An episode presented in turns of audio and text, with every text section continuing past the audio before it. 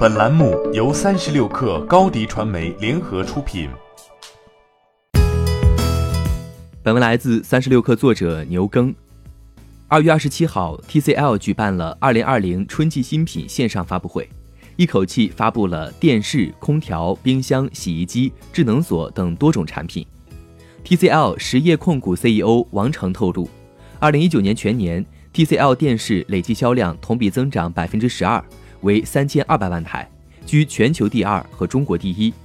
TCL 的海外业务收入占全部收入的百分之五十五，这在税收摩擦高企的去年为公司赢得了业务增长空间。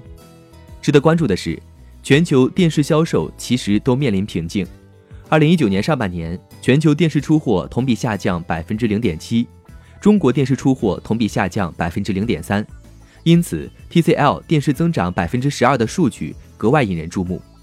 在二零二零年，微软和索尼新游戏主机的发布，可能还会拉动对高刷新率电视的需求。目前，TCL、LG 等多家厂商都已做好准备，发布了一百二十赫兹的电视产品。此次发布会，TCL 推出了 C 八至臻 QLED TV，采用量子点 Pro 二零二零技术，并有 IMAX Enhanced 官方认证。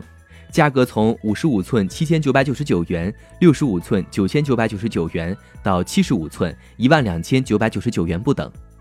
此次发布会，TCL 还发布了 Urin、T 锐、埃联多个系列的空调、富士滚筒洗衣机 X 十、物联网智能锁 K 六 X 等。在发布会最后，TCL 发布了 TLODGE 智能生态系统，并宣布已成立鸿湖实验室。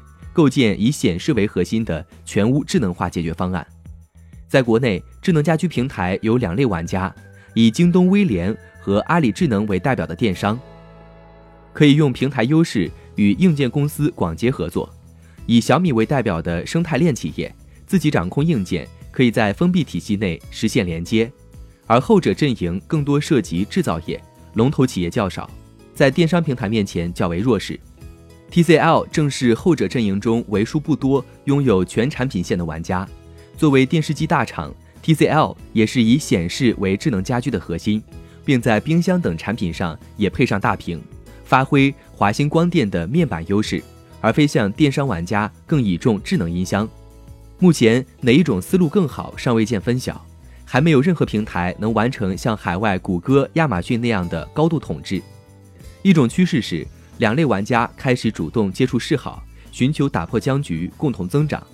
据统计，国内智能音箱仅百分之十连接了灯光、开关、电视等设备，而智能家居渗透率又只有百分之五。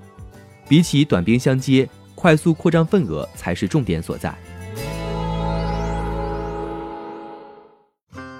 欢迎添加小小客微信 xs 三六 kr，加入三十六氪粉丝群。高迪传媒，我们制造影响力。商务合作，请关注新浪微博高迪传媒。